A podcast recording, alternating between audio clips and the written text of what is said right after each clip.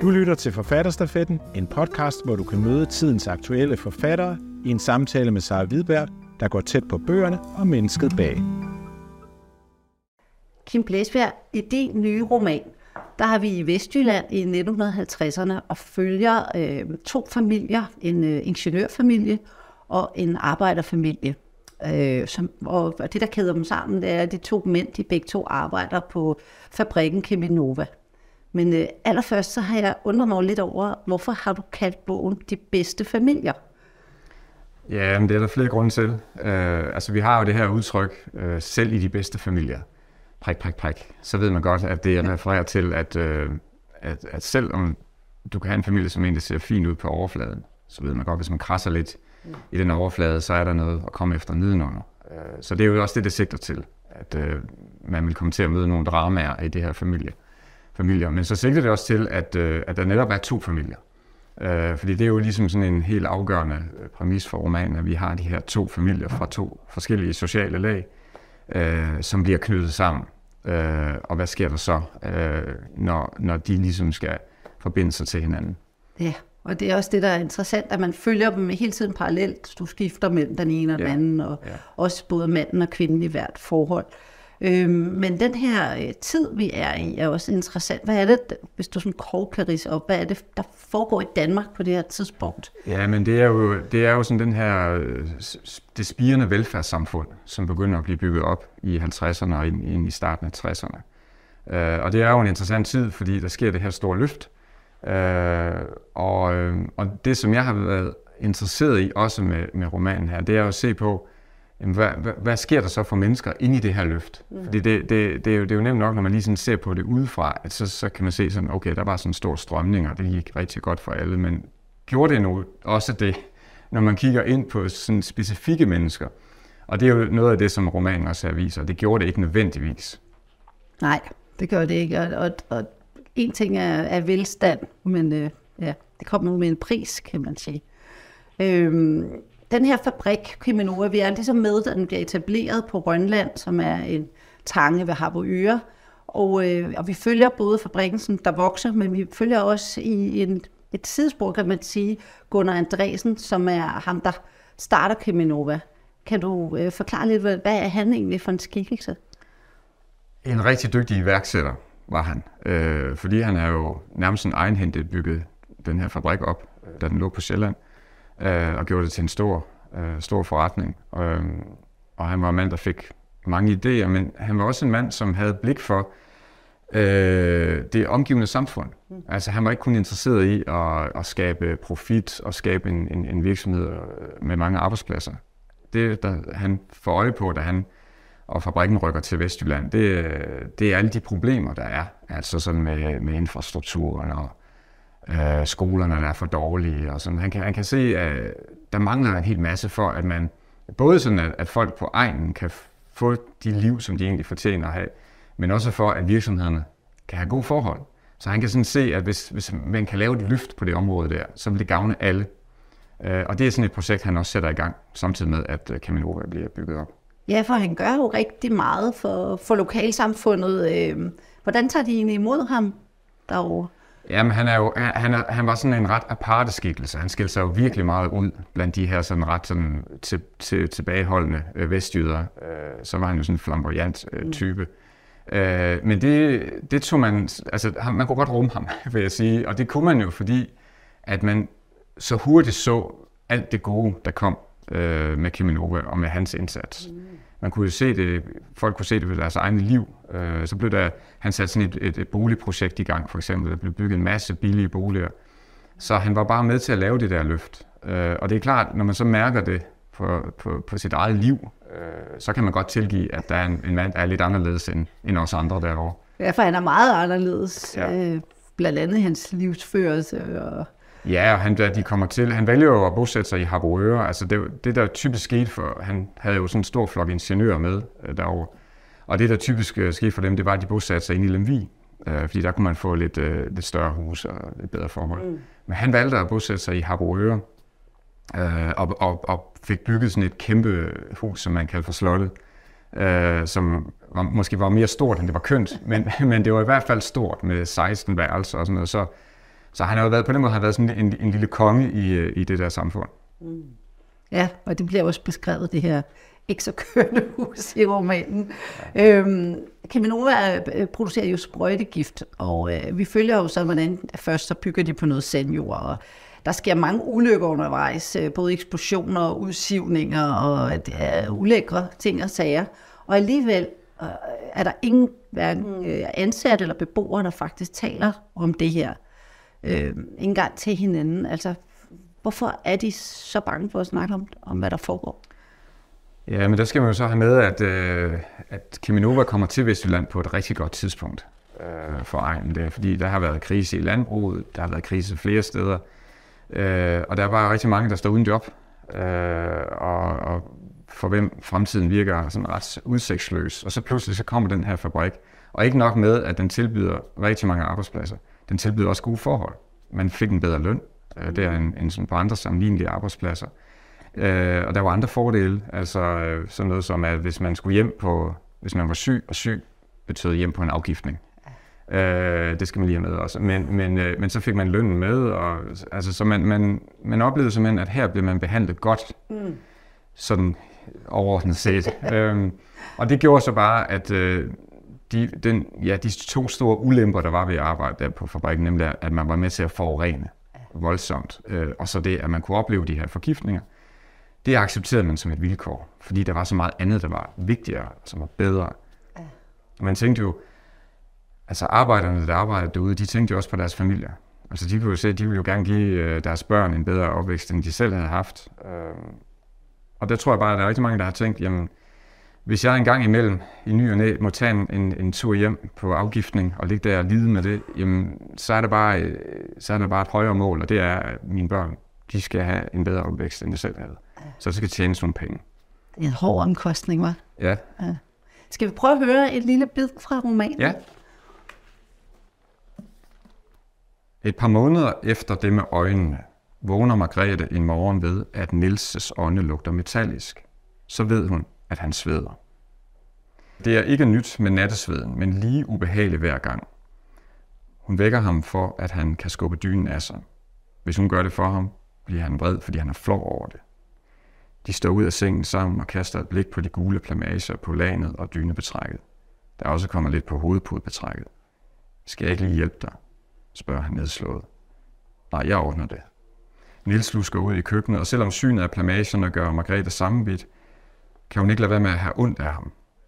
Hvis Nils ellers kunne finde ud af det, ville han sikkert foretrække at vaske det beskidte sengetøj selv. Hun lægger det i en bunke ved kommoden. Det er bøvlet, at de ikke har adgang til en vaskekælder, så hun må stå med baljen i køkkenet eller udenfor, hvis ikke det er for koldt. Det er svært at få lanerne helt rene. Uanset hvor grundigt hun vasker dem, bliver der siden lidt tilbage af både farven og lugten. Hvis hun kunne tage sengetøjet med til vaskeriet og give det, give det en tur i en vaskemaskine, ville det gøre underværker, men det må hun ikke. Første gang Nils svedte gult, blev hun bange og vred. Det gjorde han også selv, han fik at vide af Jørgen Albæk, ingeniøren, at det er en naturlig reaktion, hvis kroppen har optaget en smule gift, er det kun et sundhedstegn, at den skiller sig af med det, som at svede en brændert ud. Lægen har sagt det samme, brugt de præcis samme ord. Hvad end de gule plamager består af, kan Margrethe ikke forlige sig med, at det skal passere gennem Nils. Selv undgår han helst at tale om det, og har bedt hende ikke at fortælle det til nogen. Men hun har det med at betro sig til hans bror. Uh, det er som om den her tavshed siver ind som gift ja. i deres ægteskab. Eller? Ja, det gør den. Hvorfor er det, de ikke kan tale sammen, de to? Det har de været vant til fra barnsben. Øh, fordi det er sådan en elgammel kultur, som eksisterer på den egen, her vokser op. Øh, ikke nødvendigvis i alle familier, men i mange familier.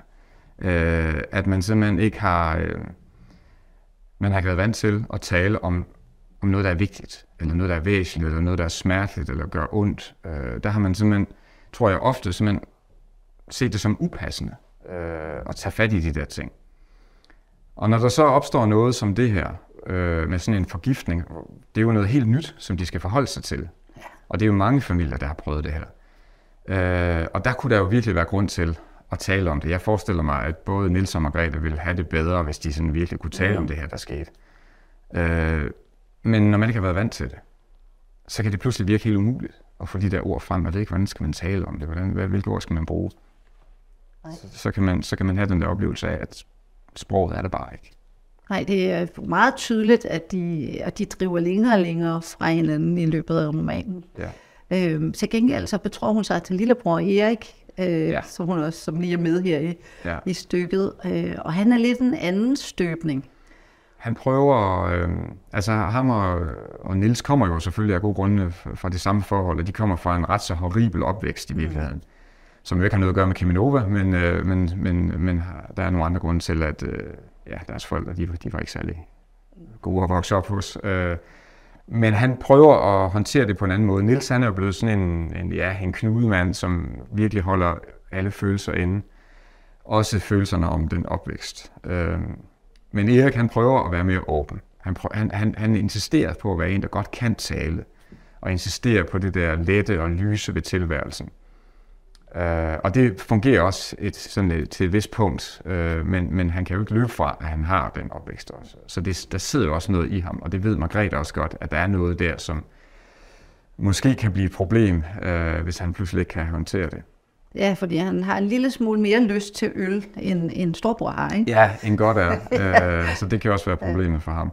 Ja. Men ellers er han jo sådan en skikkelse, som, ja, som Margrethe bliver der føler sig tiltrukket af, fordi, fordi han står for noget andet. Ja. Øh, og fordi der måske, ja, der kan være sådan lidt en, en, en, en duft af noget interessant og spændende, og, og noget, der åbner sig på en anden måde, end det Niels står for. Når han kommer ind i, hjemmet, så løfter stemningen sig i hvert fald, øh, Ja. også hos børnene. Ja, og det, Han, han er også den modige af dem i forhold til arbejdsforholdene, for han kommer også til at arbejde på Ja. Keminova et stykke ja. ind i, i romanen.